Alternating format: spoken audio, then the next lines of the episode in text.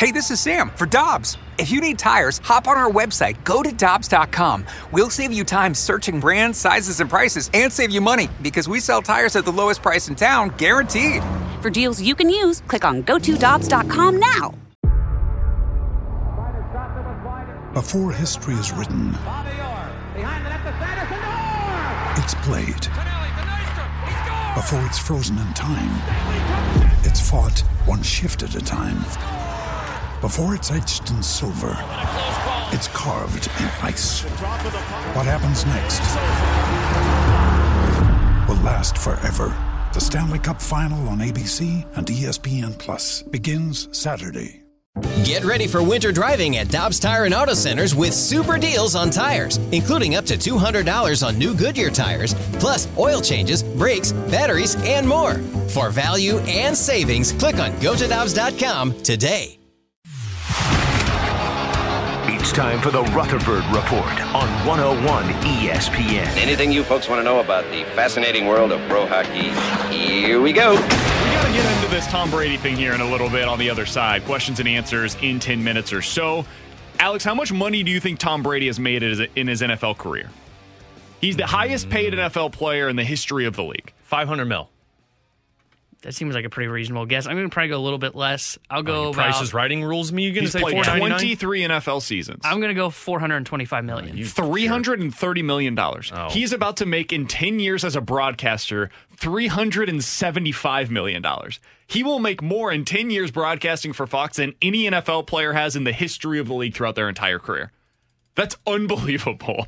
With Alex Ferrario and Tanner Hendrickson, I'm Brandon Kiley. Let's go out to the Brown and Crouppen Celebrity Line to be joined by a man who deserves to be paid like Tom Brady. He's Jeremy Rutherford joining us here on the show. JRO, how's it going, man? Doing real well. That's why you guys are broadcasters. Uh, you're out for the big bucks, and uh, us measly sports writers, we just kind of get on by here. That's what I've always said, JR. I'm in this for the money.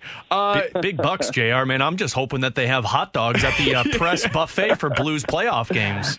Yeah, but Alex went out and bought the AirPods when he came across the money. Huh? Yeah, they don't work yeah, for him. They don't uh, work in so studio, man. There's an echo and they sound terrible. Talk really slow. It's weird. JR, what are you looking for today in morning skate?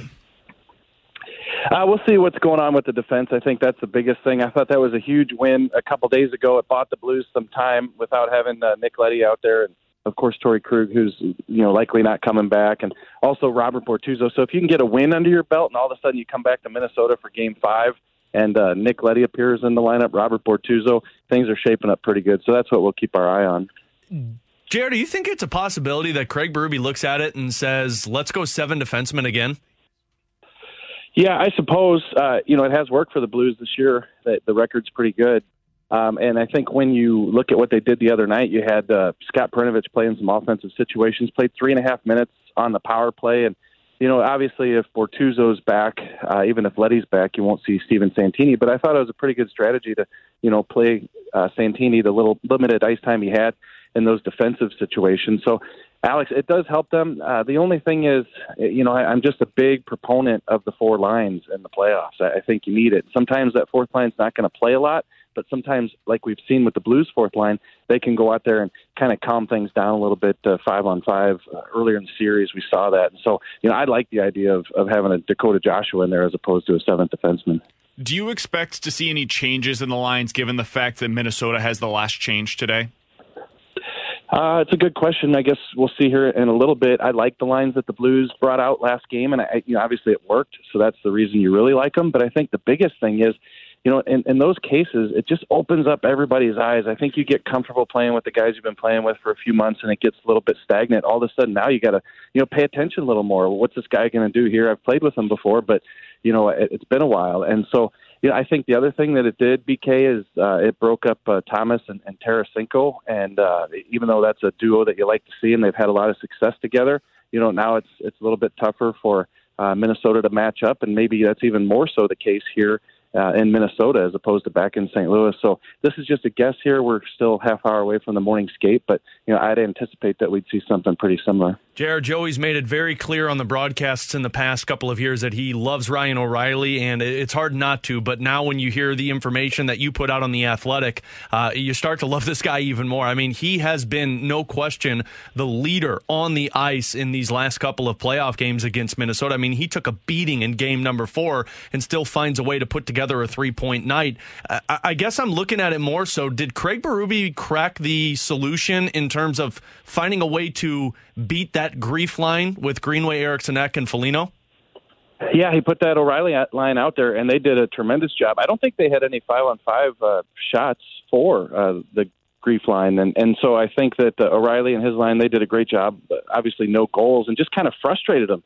I mean, you look at Foligno there, nudge O'Reilly into the net. I've been watching O'Reilly for years, and you know haven't seen a player kind of take a liberty like that with uh, with O'Reilly. But I think it was probably getting to him a little bit, and, and so yeah, they did a good job. Obviously, Minnesota with the last line change tonight will be able to do whatever they want to get away from O'Reilly. Uh, but uh, yeah, O'Reilly was outstanding.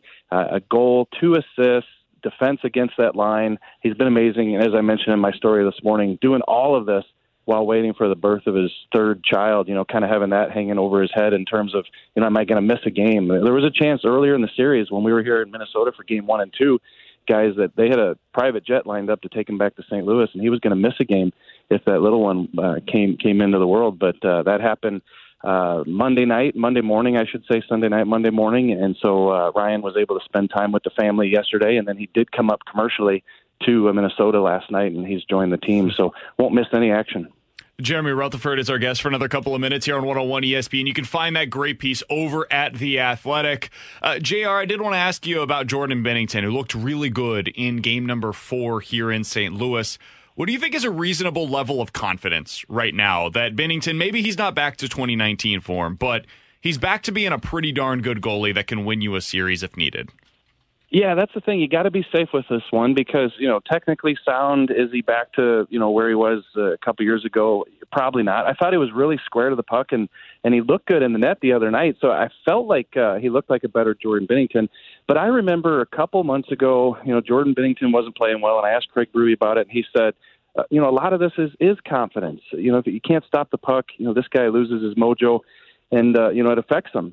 So the opposite of that is when things are going well and you got 18,000 people standing up for one of your saves and you do the first star interview with Darren Pang and people are applauding. You know, I felt like what we saw from Jordan Binnington in that post-game interview the other night um, was uh, a guy who felt back, like he felt, okay, I got this thing back. And so I think he is going to take a, a ton of confidence into this game tonight. Now, going back to my original point, does that mean he's going to stop the puck and the Blues are going to win? I don't know. Like when you talk about – magic, you know, it's fleeting a little bit. So we'll see what happens. But, you know, this is the best case scenario, I think, for what we've seen from Jordan Binnington. This is the best case scenario where we stand with him going into game five. Final one for me, JR. Uh, speaking of another Jordan, Jordan Kyrou, for what he has done in these last couple of games. And of course, we, you know, he looks like the guy that was pre All Star break, at least in these postseason play. What do you think Craig Berube's view of Jordan Kyrou is in this series thus far? Because two games have felt like he was absent, and then the next two, it looks like he's one of the best players on the ice.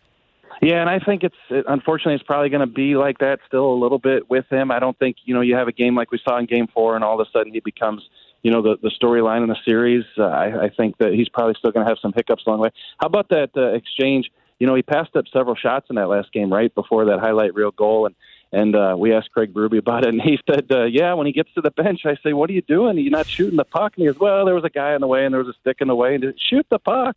so, yeah, so you know, I think there's you know still some more opportunities for Jordan Kyrou. But the biggest thing is, you know, don't make a mistake. Don't don't cough up a puck. Don't lose coverage of a guy that results in the uh, goal in, in the back of your net. So he might not score three or four like Craig Berube said he could have had the other night, but they'll take his two goals and they'll take that defensive responsibility if they can get it.